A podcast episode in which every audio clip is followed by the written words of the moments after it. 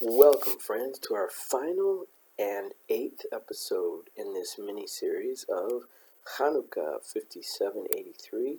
So we'll jump right into it. This is a very special and culminating episode for the night that has a name uh, for Hanukkah, the only one that has a special name, and it's called Zot Hanukkah. Now, why do certain sects of Judaism call this Zot Chanukah. Well, this comes from a Torah passage in the book of Bamidbar, Numbers, chapter 7, verse 88. Now, I think it's very interesting that it's verse 88 that this verse comes from, uh, that this passage comes from, because it is uh, chapter 7, and then what's after 7? 8 and it is also a repeat 8, 88, right?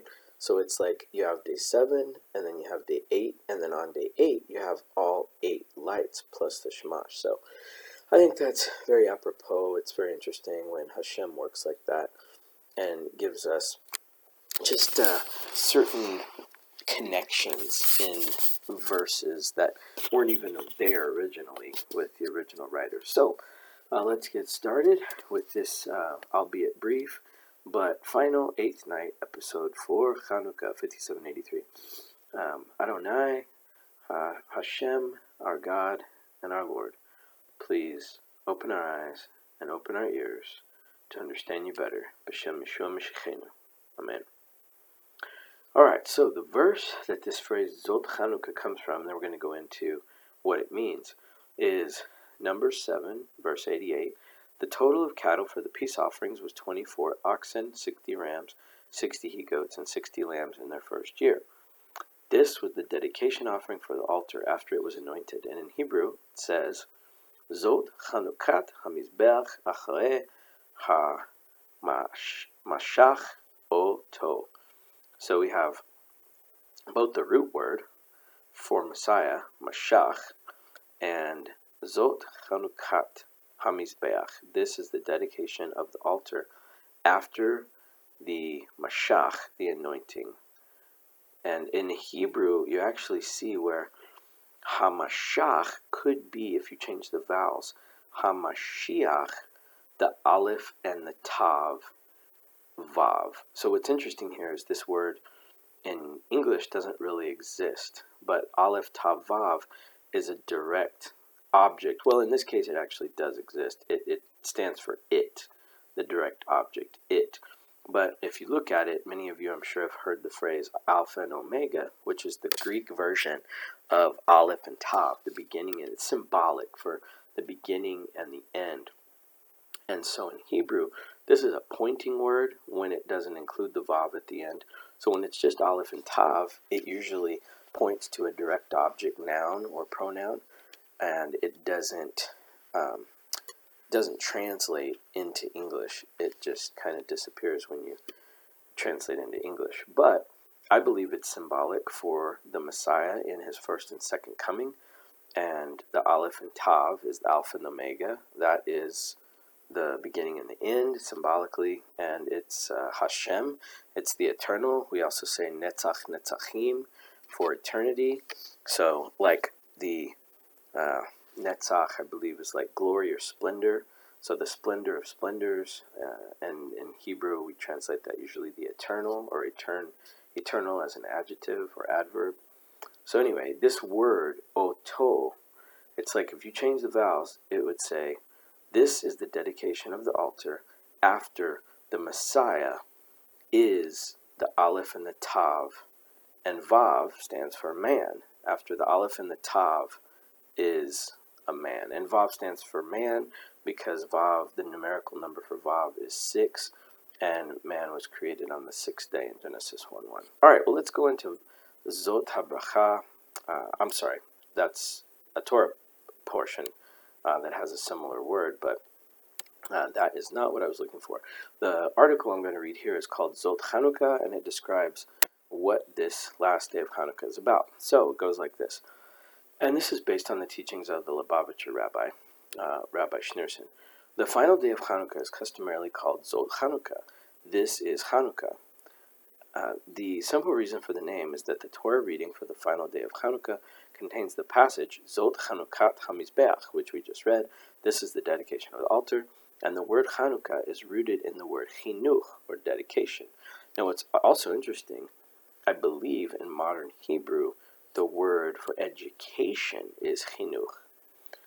However, since Jewish custom is itself Torah, and the entire eighth day of Hanukkah is termed, this is Hanukkah, we also understand that this day is Hanukkah, that the last day of Hanukkah encapsulates all of Hanukkah.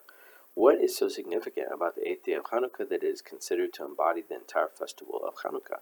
Well, we find that Beit Shammai and Beit Hillel, the Torah academies of Shammai and Hillel, differed with regard to the manner of kindling the Hanukkah lights.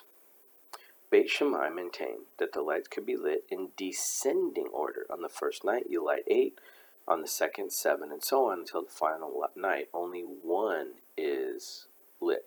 Now, let me talk for a moment about Shammai and Hillel.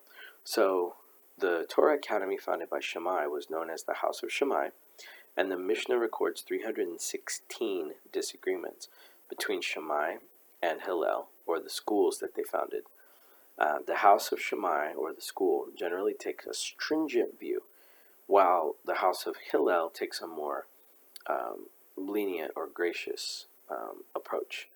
Uh, so, in all of in all cases except for 18, the halacha is in accordance with Hillel. Now, halacha is the ruling on how to observe commandments. Literally, halacha means walking. So it's how we walk out the observance in the commandments, of the commandments. So, uh, Beit Hillel maintained that the lights are lit in ascending order. First night, light one, second night, two, and on the eighth uh, night, you know, all the way up to eight on the eighth night.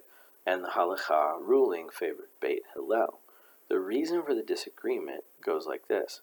So Shammai is of the opinion that we look at matters as they are in their potential state. Thus, on the first night of Hanukkah, eight lights are lit, for this day encompasses in potential all the days of Hanukkah that follow. But Hillel, however, maintained that we look at things as they exist in actuality. Therefore, the number of lights are lit in accordance with the actual number of days of Hanukkah. So on the first day, one light, second day, two light, um, and from that day on, additional light is lit each day until you get to eight lights on the eighth day. So the sages relate that the word Hanukkah is an acronym for eight lights are to be lit and the law is in accordance with the opinion of Beit Hillel. So I don't know if they're going to explain that ac- acronym because Hanukkah, um, Chet would stand. So Hanukkah is, is spelled Chet Nun Vav Kuf He. I mean, sorry, Kaf He. So I don't know what that acronym would be, but I'm thinking Chet. This stands for eight. Uh, Nun stands for Nerot um,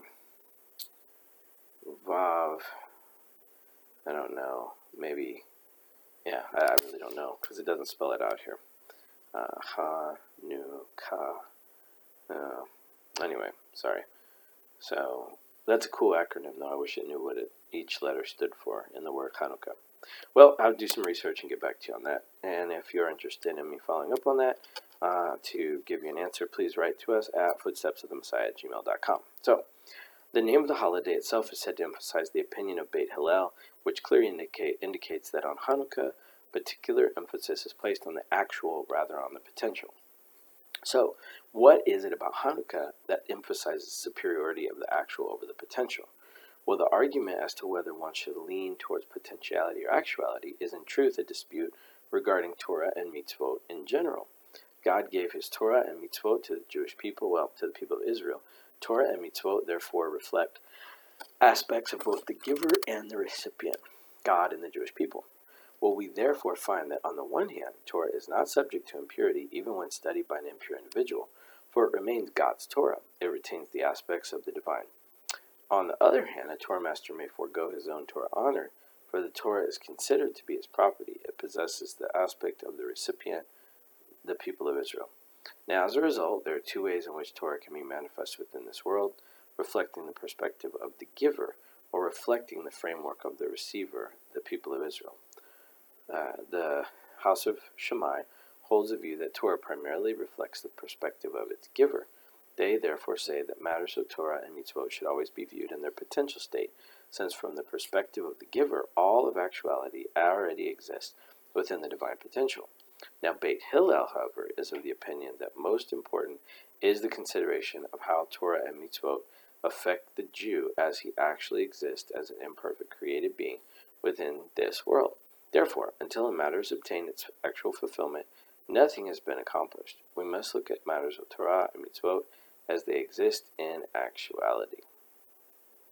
If this is so regarding all other aspects of Torah and mitzvot, says Beit Hillel, how much more so with regard to Hanukkah? For Hanukkah is particularly connected with the recipient, which is man. This is because Hanukkah differs from all other Torah festivals in that it is of human rabbinic origin. Thus, Hanukkah in particular reflects Torah and mitzvot from the perspective of the recipient, the aspect of the actual rather than the potential. This is why it is only on the final day of Hanukkah, when all eight days and lights have been actualized and lit. That way we say, Zot Hanukkah. Well, friends, we want to thank you for being with us on these eight mini episodes in this Hanukkah 5783 mini series. We do apologize that this is getting too late, but bless you. May the Lord uh, bless you and keep you. May He make His face to shine upon you, and may He guard you, watch over you, protect you, and may He grant you peace.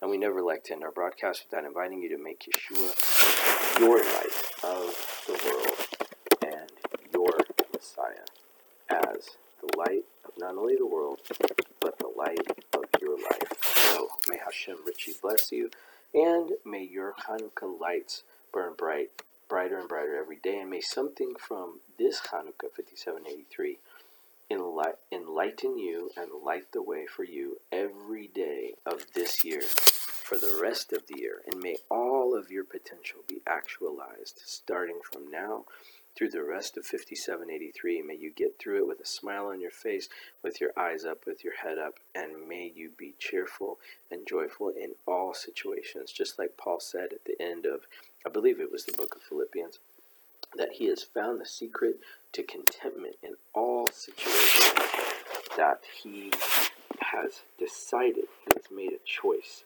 to be content, and that is the secret of finding contentment, of choosing to have the right attitude in any and all circumstances. So Paul says in Philippians 4, verse 11, uh, starting in verse 10, I rejoice greatly in the Lord that at last you renewed your concern for me. Indeed, you were concerned, but you had no opportunity to show it. I am not saying this because I'm in need, for I've learned to be content whatever the circumstances. I know what it is to be in need, and I know what it is to have plenty. I have learned the secret of being content in any and every situation, whether well fed or hungry, whether living in plenty or in want. I can do all things, all this through him who strengthens me. So he doesn't, it seems like he doesn't tell us the secret, right? But I believe that if you keep reading and you really pay attention to what's above it and below it, you do see the secret. In 13, he says, I can do all this through him who gives me strength. He can be content through Messiah, through Hashem, who gives him strength. So the first part of the secret would be to admit you can't, I, I can't do it. I can't just flip my attitude. I can't just by myself. But through prayer, through fasting, through praise, through charity, and through random acts of kindness, you can make that choice with a renewed strength, with a different strength that comes from above.